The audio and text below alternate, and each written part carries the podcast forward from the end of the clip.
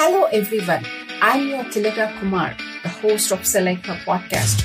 This podcast is dedicated to inspire and empower women to pursue an excel in sales career by filling the gender gap, to live to the fullest of her potential, and to achieve financial independence. I will be interviewing amazing, successful women sales leaders and entrepreneurs from India and around the globe, where we discuss their sales journey, their challenges, their wins, and much more.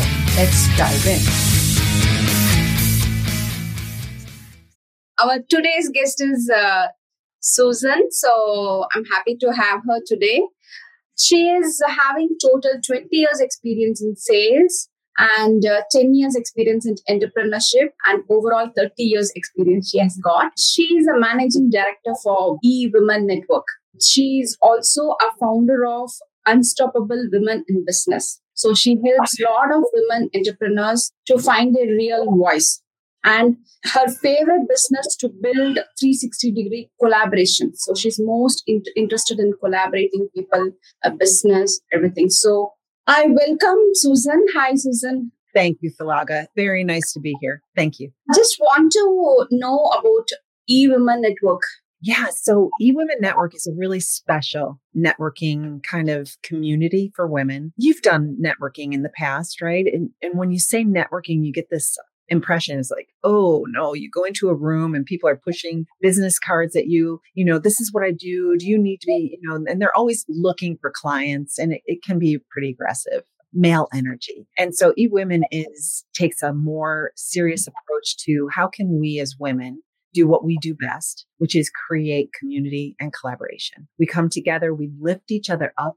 as we also climb. And so we're supporting each other in all of our endeavors. I have been a member of eWomen Network and have got so many really strong relationships, people that I wouldn't be able to be where I am today without it. It's definitely the place I call my networking home because it's been so good to me. And, uh, in I live in the Raleigh Durham area of North Carolina. And so I'm building a chapter within Raleigh Durham to bring together our local women to do that same type of a thing.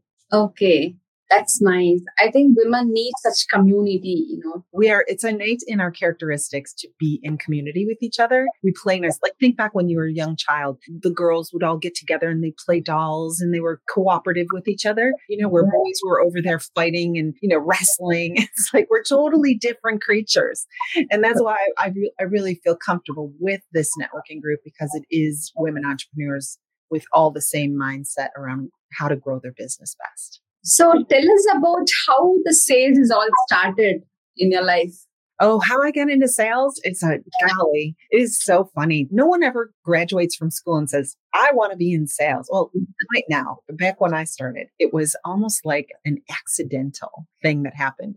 At the time, I had stayed home from working for about five years to take care of my little ones. I was ready to get back into the workforce. I had been in computer sciences and doing things in banking. And I told someone, a friend of mine, that I was ready to get back into um, finding my next career step. And she said, Oh, wait, hold on a second. I really could use some help. You're smart. You're smart lady. Come and help me. She was at the time the Laga. This was before there were CRM systems. This was while ago. She's like, I need somebody to organize all of these, you know, contacts and and be able to help us understand where what we need to know about them in order to go the next step in the sale. So she was having me use this silly little program to collect names and to to kind of purify the database. I started doing that. And you know what, Thalaga? Through doing that and being surrounded by the sales team that I was supporting at the time, I mm-hmm. watched what they were doing and I thought, oh my gosh, this looks like fun. These people have fun. You know, they work hard, they're focused, they're driven,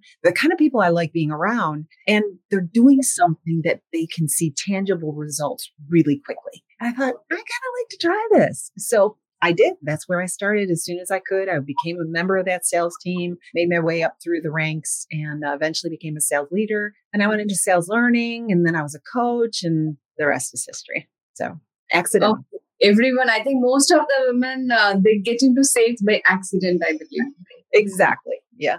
did you felt any challenges uh, being a woman in sales Ooh, definitely. It's funny because I was part of a Fortune 100 company. So, and I was in just one tiny little segment of that company that had over a thousand sellers. right? So we would go to sales kickoff every year and you'd walk into a room that was a sea of men.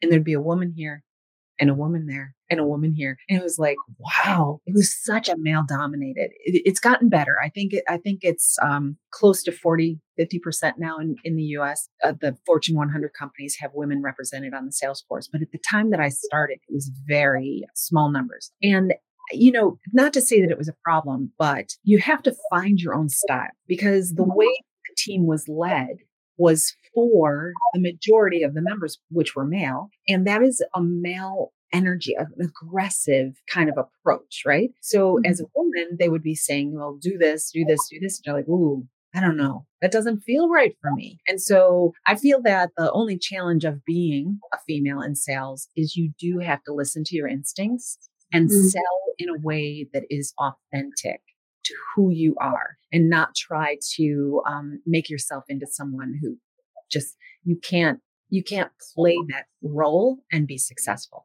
You have to sell authentically. And i know you do wonderful in podcast of unstoppable women in business. You are the founder of it. So can you tell about your podcast? So Definitely. So I founded Unstoppable Women in Business about three years ago based on my desire to take what I've learned from corporate sales and bring it to the entrepreneur. I believe that not only are women underrepresented still in sales and sales leadership corporate wise, when they have that desire to go out on their own, they are also in a minority of uh, business owners. So that's when I, I took everything that I learned about being successful in corporate sales and created a platform for women entrepreneurs to have access to something that they usually wouldn't have access to that is you know usually reserved for really large companies. So mm-hmm. in doing that i needed to do a lot of education. I'm writing a book. It's called oh shoot i'm in sales because people find themselves in sales thinking it's fun and then they're like oh wait a minute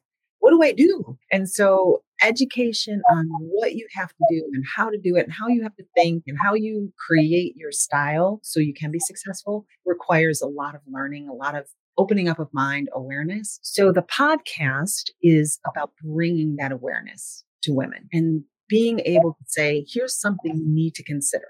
If you're going to become unstoppable, you have to think about things from this perspective. And all I'm doing in the podcast is just bringing topics to the table that come up all of the time, whether you're in corporate sales or you're an entrepreneur.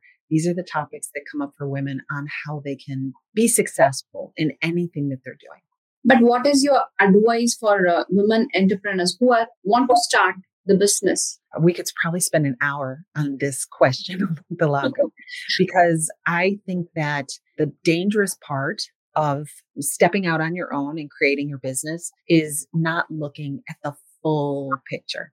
For instance, you are so, someone is really good. You know, they have a desire. They've done it themselves. They're like, I can do this. This is really cool. I'm going to go out. I'm going to do it for myself. And they think about what it is that they actually are going to be doing. And they think of that as their business. And unfortunately, what happens pretty quickly is they find out that what you do is a minor percentage of what it takes to run a business, right? So actually, when you're in your starting phases of business, what you do is about 20, 25% of your time. The rest mm-hmm. of your time is in building the foundation of your business, building a team or working with people that you need to help you create that container. It's in sales and marketing. 45 to 55% of your time when you're a new entrepreneur should be spent in creating visibility, awareness, and nurturing sales. And that's why I wrote the book because the entrepreneurs are like, oh, this is going to be so much fun. I'm going to work for myself. I, am finally free of the corporate structure and I'm going to, you know, kill it and make a million dollars. But they soon find out that what they've really done, if they haven't been in sales in the past, they found out, uh oh, I'm in sales. I didn't even realize I was going into sales and now I am. But here's the thing for people who have been in sales, let's say you're Shiro, right? They're in already. And they're like, this is going to be easy. I'm, I know how to sell. I can sell myself. But what they've been selling is someone else's product or services. Going out and representing someone else and selling someone else is a whole different ballgame than going out and selling yourself. Way more vulnerable, Falaga. All of a sudden, all those demons in your head that are like, oh, am I worth it? Am I too expensive? Nobody's going to want me. All of these things that when you were employed and selling for other people weren't an issue for you. Now you're out selling yourself and you're like consumed with, oh boy. So you got to save a little bit of your time for working on your mental perspective around what it is and what it takes to really own the value that you bring to the market so that you can sell yourself. Thank you.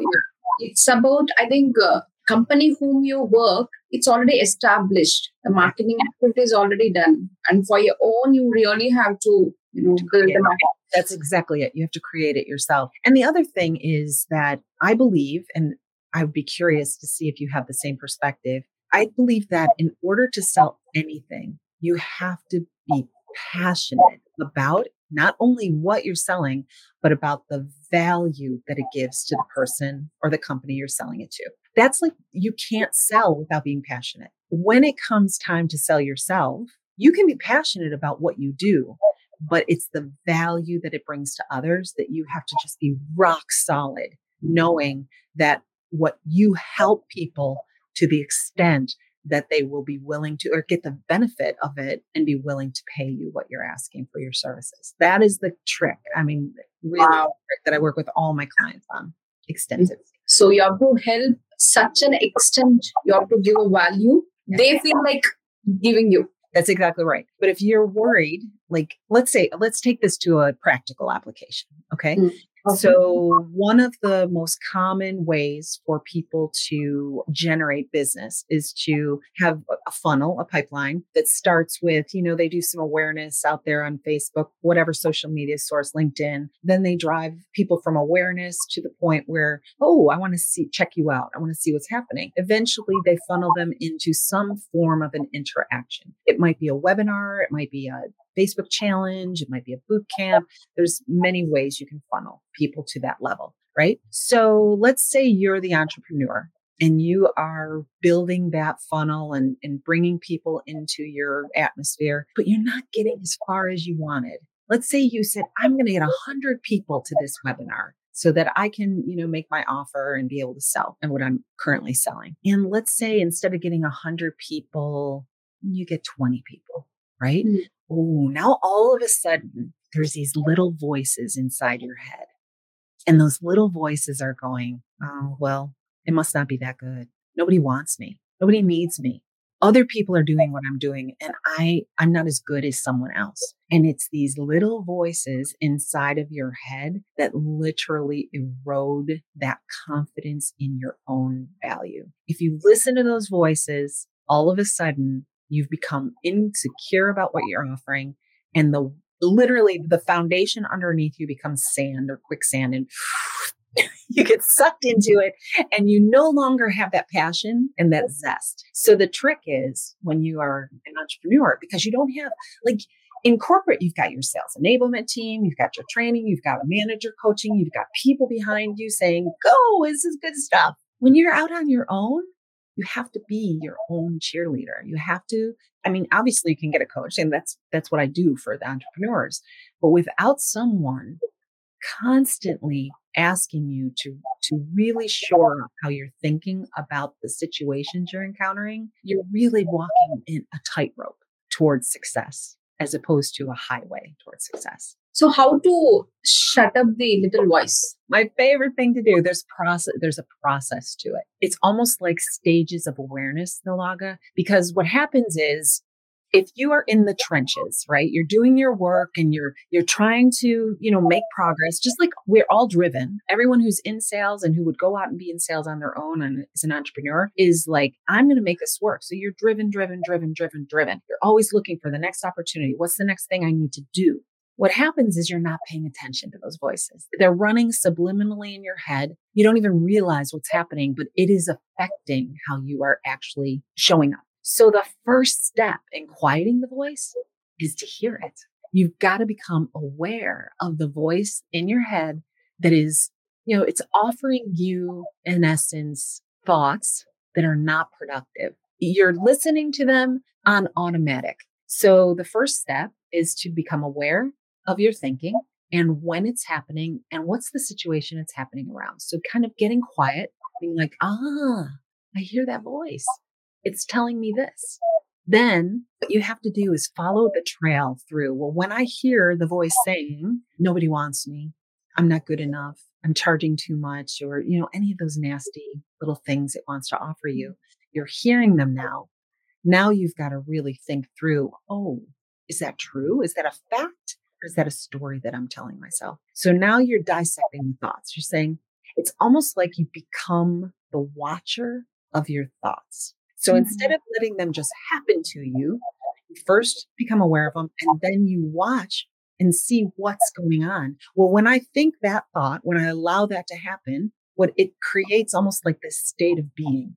I think the thought, oh, I'm not worth it. And what happens? You become uh, the feeling or the state you're in becomes diminished, less powerful, less, you know, kind of like you get small and tight and inward drawn, right?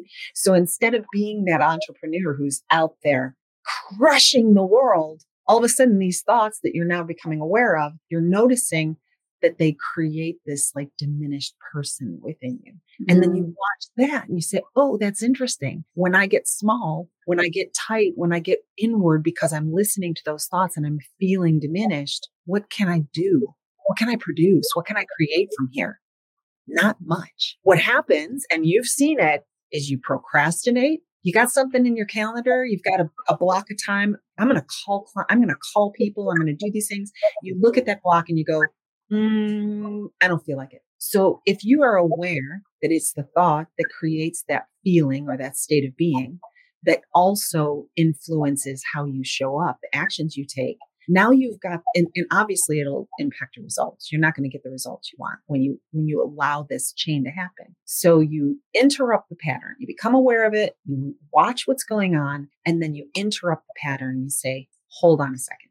Hold on a 2nd mm-hmm. Find more authentic thoughts the things that are true the things that are not coming from your primitive brain that's just trying to protect you they're coming from a logical place in your brain where you know your value you know what you do is good and you're convinced and, and convicted that what you are offering is amazing. And when you interrupt that pattern and you change to an intentional way of thinking about it, everything else flows from there. You become feeling confident again and strong. You look at your actions and you're able to take action from that place and you get different results. It is a process, the Laga. It is definitely a process, but it can happen for your folks that are in corporate. It can happen for entrepreneurs.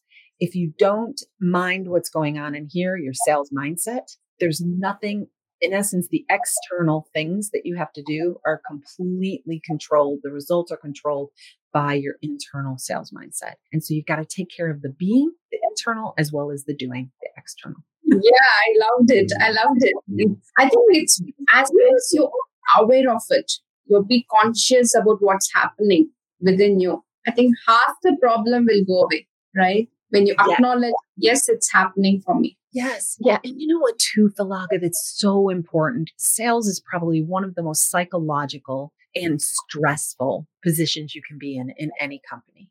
And what happens is we are almost, we beat ourselves up. We, we resist in essence, we think it's our fault. It's like, oh, I must be faulty. I must be not good at this. I'm not, I'm not as good as that person. You start comparing yourself to others. Instead of doing that, if you are, if you can just step out of it and say, oh, wait a minute, I know what's going on here. Instead of, you know, resisting and being swept up in it, get it from a more logical standpoint and say, I can, I can change this. I can change this. It just depends on how I want to look at it. It could change everything. It's like you have to love yourself. I think once you start loving and believing in yourself, mm-hmm. then I think you can come out of this issues. I agree. I agree. And I just want to talk about uh, since you want to support women entrepreneurs, this housewives or homemakers. Yeah, even personally, I want to help us the uh, housewives because you know they feel kind of a feeling that they also want to work but somehow their mindset is like i have to family is important children are important. So they are. What do you think about it? Is it possible for them to come out of it to find their own voice? What do you think about it? I have so much respect for women who are in the home taking care of families. You know, that is a job. And there are a lot of amazing skills that they acquire during that time that I don't think sometimes they realize how valuable those skills are. And one of the skills that I think women, at homemaking women have that are incredible is time management.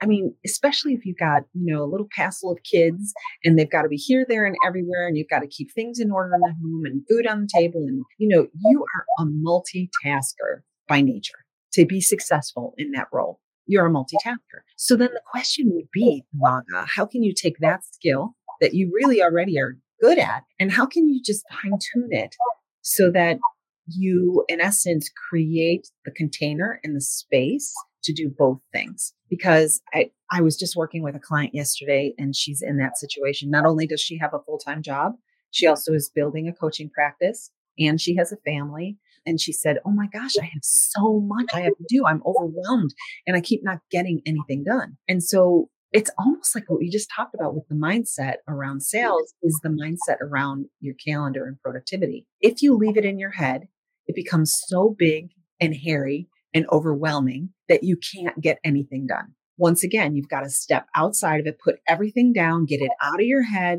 Right. And that's what we did. We created a flip chart with everything that she said she had to get done. Everything. We put them in little buckets. What do you have to do for your family? What do you have to do for your business? What do you have to do for your practice? What do you have to do? Create buckets, right? And then you put in each bucket, what are the things I have to do? And how much time would it really take? to do this well. When it came down to it, that we plotted all of the things from each of her, her buckets into time slots on her calendar. And there was a ton of time left over, a ton of time. Mm. Because in our head, it's big, it's hairy, and it can't be done. Logically, in from the place of logic, when you look at it in black and white, there are actually spots, lots of spots and again, one other client that I work with who works cor- in full time corporate and is starting a practice, a coaching practice, she has to, she prioritizes and is reasonable. So here's the, that's the other thing is you can't, you can do what you can do in the time you have allotted. So figure out how much time you have. Is it four hours a week? Is it 10 hours a week? Figure out what times you have and then be very intentional about what priorities you put into the time that you have available and have realistic expectations. You know, you can't say, I'm going to, you know, I'm going to make X amount of dollars or have X amount of clients is this pie in the sky kind of goal. It's like, okay, with the time that I have, how can I progress my business forward one step at a time so that I can get to that end goal, but be realistic week by week on what is it you can do with the time that you have available, but just keep moving forward. Yeah, I agree. I think the expectation creates the, you know, demotivation, right? That disappointments. A hundred percent, the Laga. And again, we are driven people. Like the women you're talking to are driven people. And so it is our nature to almost push ourselves beyond what's reasonable, but then it demotivates us because then we can't live up to that expectation. So there's a mm. fine line between not setting any goals or expectations at all and over expectation. you have to find the sweet spot where you it's accomplishable, you know, with a little bit of a push, you can accomplish it, but you can stay on track because it's not like I'll never get there kind of a feeling. I agree. I think once you prepare your mind, okay, this is what I expect, even if that doesn't come, it's okay for me, right? That's exactly right. You can set the expectation and work towards it and if it doesn't happen, you've learned a lesson that the expectation was more than I could handle. So what's the next step? Right. But you just keep moving forward and you try to be reasonable and kind be kind to yourself, please.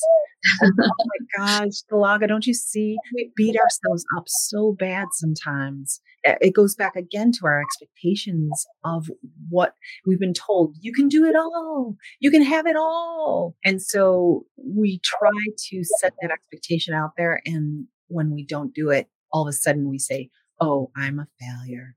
Oh, I knew I wasn't going to be able to do it. And then it goes back to that mindset thing. Well, if that's what you think, that's what's going to happen. Yeah. I agree. I've seen uh, in your profile you also work sometime for uh, Unstoppable Women in Sales. Yes. Yeah. As a matter of fact, I started, I have another business that's called Beyond ROI, and it's a sales research company. So we study women in sales oh, we'll study everyone in sales. We for large companies. So if some if a large company um, introduces their sellers to a sales training program, we come in to find out. Okay, did they adopt what they learned? They came, they learned a new approach to doing their their work. How successful or effective are they?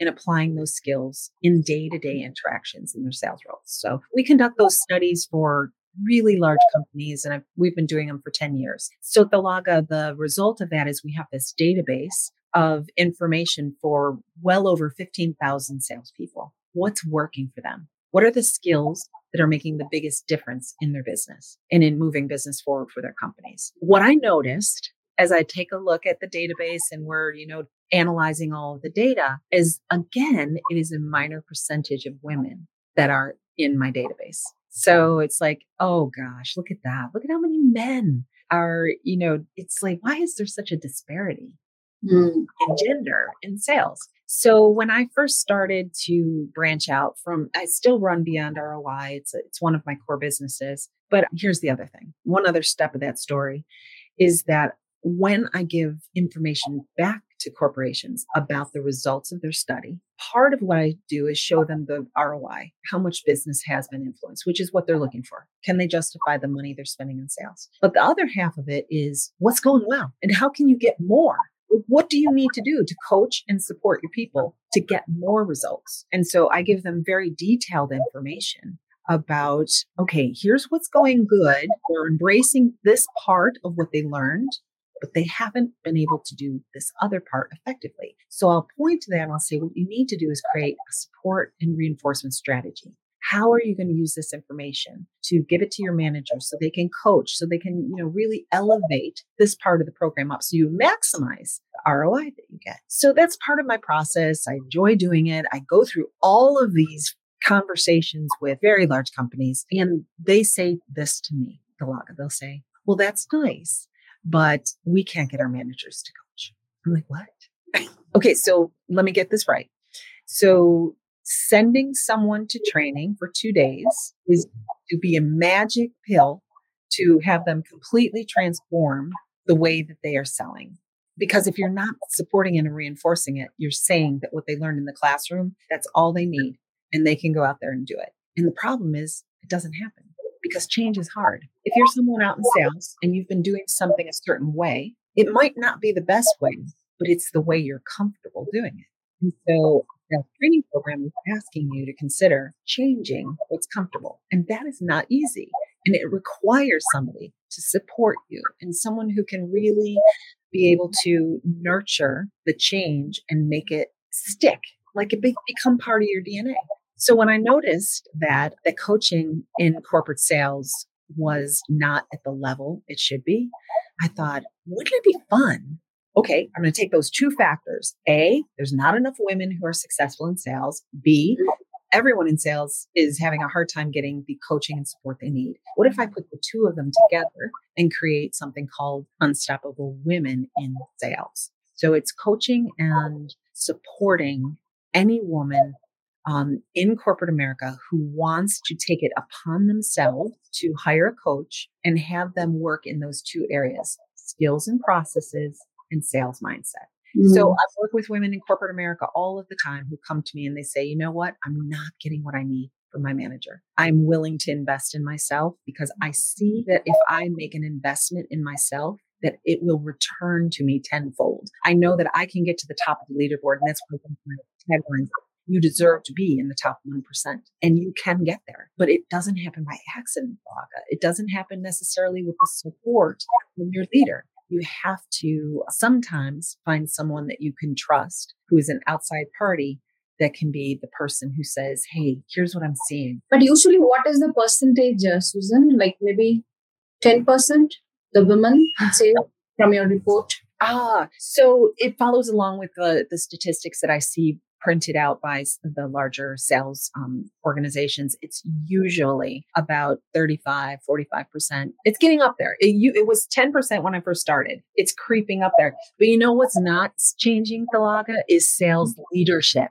Sales mm-hmm. leadership is still woefully, women are woefully represented in sales leadership. They're getting there in the ranks. but they're still not making it up into the manager level. And I think it's going to take a, another handful of years or more before we see that mm-hmm. happening. There's a lot of, I've noticed in corporate, the larger corporations, they are starting to create diversity and inclusion officers and within human resources. And they're always looking at sales and they're like, what is going on over here? Where are our women in sales? Where are our women in sales leadership? How can we elevate women in our company? I mean, it's a known problem and there are a lot of the forward thinking companies that are trying to take care of it but it's going to just take time. Mm. But since you were coaching to women in sales, like what do you think the key skills women need?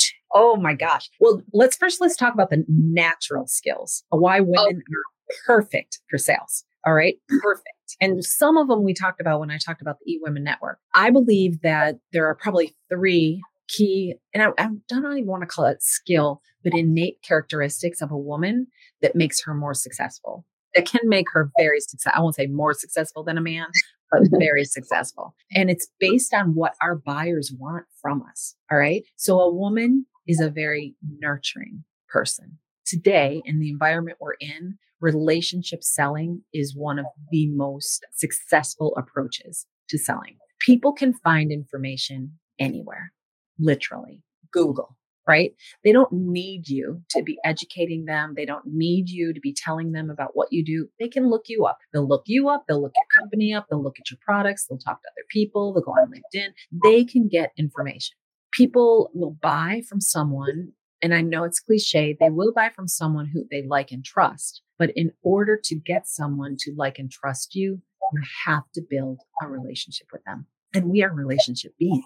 We are nurturers we are people who are in relationship and enjoy being in relationship. We're not out there uh, looking for blood in the water, you know, like, oh, like a shark. Oh, blood in the water. Go grab that snail. No, we know how to nurture a relationship and be able to move it forward. The other thing is from the standpoint of being community driven. So from the time that uh, women were in I'll, I'll call it in the caves, but in old, old, old times, women were the ones that rallied people together and said, okay, we're going to, we're going to take care of the kids. Everyone has something to eat. We're going to, that was the um, role for the female in a community.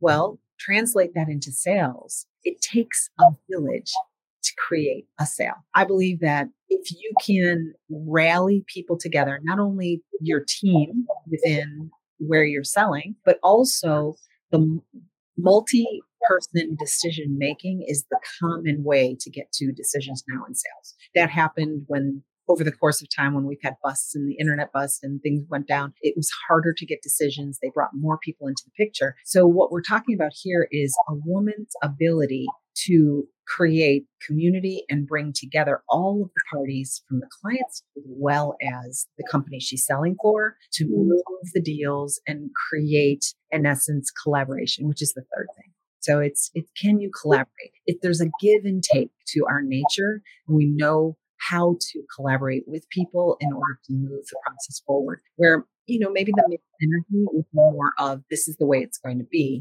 and they're you know kind of willing to i don't want to use the word manipulate in a negative way necessarily but a man is more like what's in it for me and how will i get to the end result?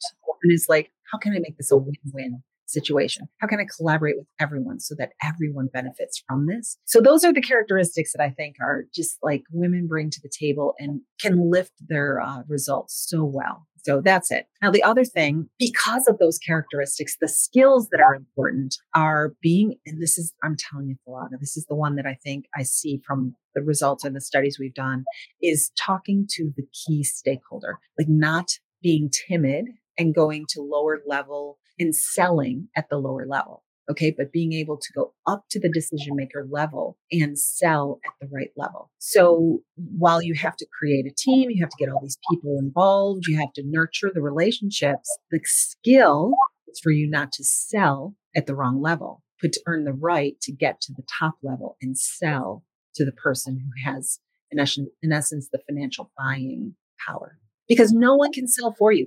Or have, what I see a lot of time that really holds people back from being successful in corporate sales is that they are just glomming on to anyone that can get anyone's attention and trying mm-hmm. to that level. And then what they find is that the person they're trying to sell to is not a buyer, they're not a decision maker, they're a coach, or they're they're playing another role. And then they rely on that person to take their information to the level of decision. And that never works out well. Nobody can sell as good as you can. So that's the one skill that I have to say is absolutely critical to get good at is to understand who is your financial decision maker and how can you utilize your skills around creating community and relationship to get to that person to sell. Here's the other thing, Palaga. Another skill is communicating from the buyer's perspective. Always. Here's the thing. We know our stuff so well. We know exactly what we're selling. We live in our world around the value of what we bring and what we do and all of the features, all of the benefits, all the bells, all the whistles, all the things our marketing department gives to us. And it is boring as hell to your buyer. They don't care about any of that. Selling at that lower level around what it is you do and what you bring to the table is how you can actually turn off your customer because you're not talking about them. You're talking about yourself. It's where you're comfortable. So once again, I call it the value pyramid. The bottom layer of the pyramid is all about you, your products, your services. Above that level is the level of what is it? What is it your buyer wants to do more than anything else? What is it that they will be judged on in their to be successful in their role, to move their company forward? What challenges do they have? What do they have to do different in order to achieve those objectives? And the top of the pyramid is why is that important? Like, what is it? So, what do they need to do?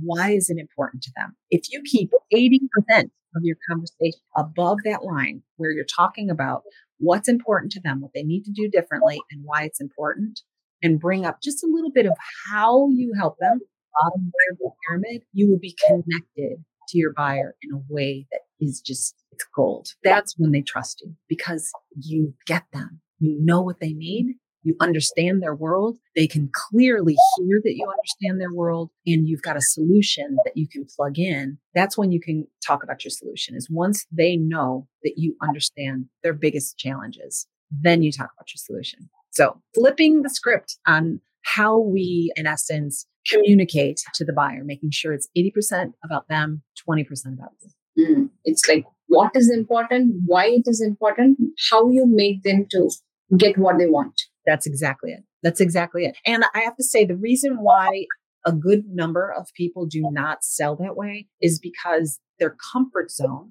what they know best, is what they do. So mm they end up talking about, you know, hey, I've got this great product. I've got this great solution. It's, you know, it's t- best in breed. It is, you know, they get into the itty bitties, you know, and no one cares. Like they hear the same thing from everyone. But if you start talking about, you know, I understand where you're headed.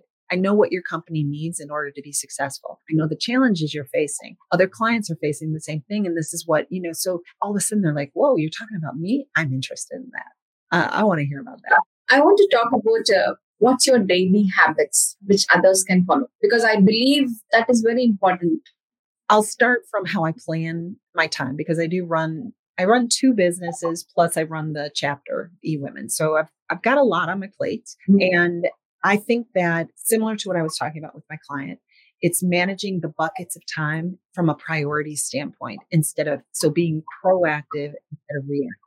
So I have something I call Monday Hour One. The first hour of my week, I am really doing a thought download of every single thing that I know has to quote unquote get done this week. Okay, so there's a lot of stuff in my mind, and I am just writing, writing, writing, writing, writing, writing. I put them into buckets. But you know what? The log of the magic comes from pulling out the priorities. So there's, let me put it this way there are activities that you need to get done that are what I call passive action. I need to update my website. Oh, that one part of my website, I really want to change that. And there's this one thing over here on my LinkedIn profile that I'd love to just like kind of clean that up and get that. That is what I consider passive action because it is very distant from the bottom line, which is making money. Okay. So yes. there's the making money is the bottom line. Those things are kind of up here. The further it gets down the list towards the making money, like making calls to people and creating proposals and, you know, the things that are going to tip over and bring, those are the higher priority items.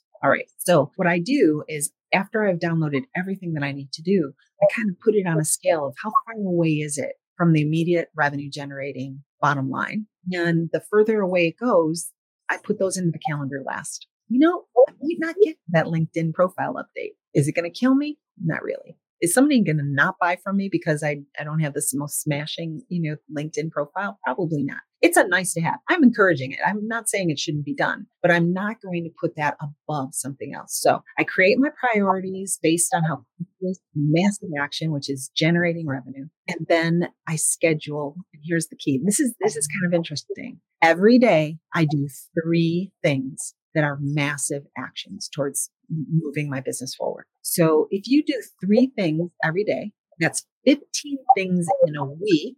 15 times five is 60 actions, right? See, before, it, but you know what I'm saying? By the end of the month, you've had, I mean, you've taken massive action in your business and you will see changes. You will. You may not get everything done, but what you're doing is the things that matter. So that's how I kind of look at how I spend my time and how to prioritize things. But I will also say that I think it's important for you. Like if you're doing those three massive actions in a day, you also need some buffer time. Like you've got to create space in your day so that you have the energy to be able to do the things that are critically important. So starting out your day well, all those things that all the people tell you, getting good sleep, making sure you're eating well, making sure you're exercising, they all got to be slotted into. But the more efficient you get at it, the more you see that it's it's possible to do it. So it's like um, every day you plan three massive action which you're going to complete. Three a day. That makes it 15 per week.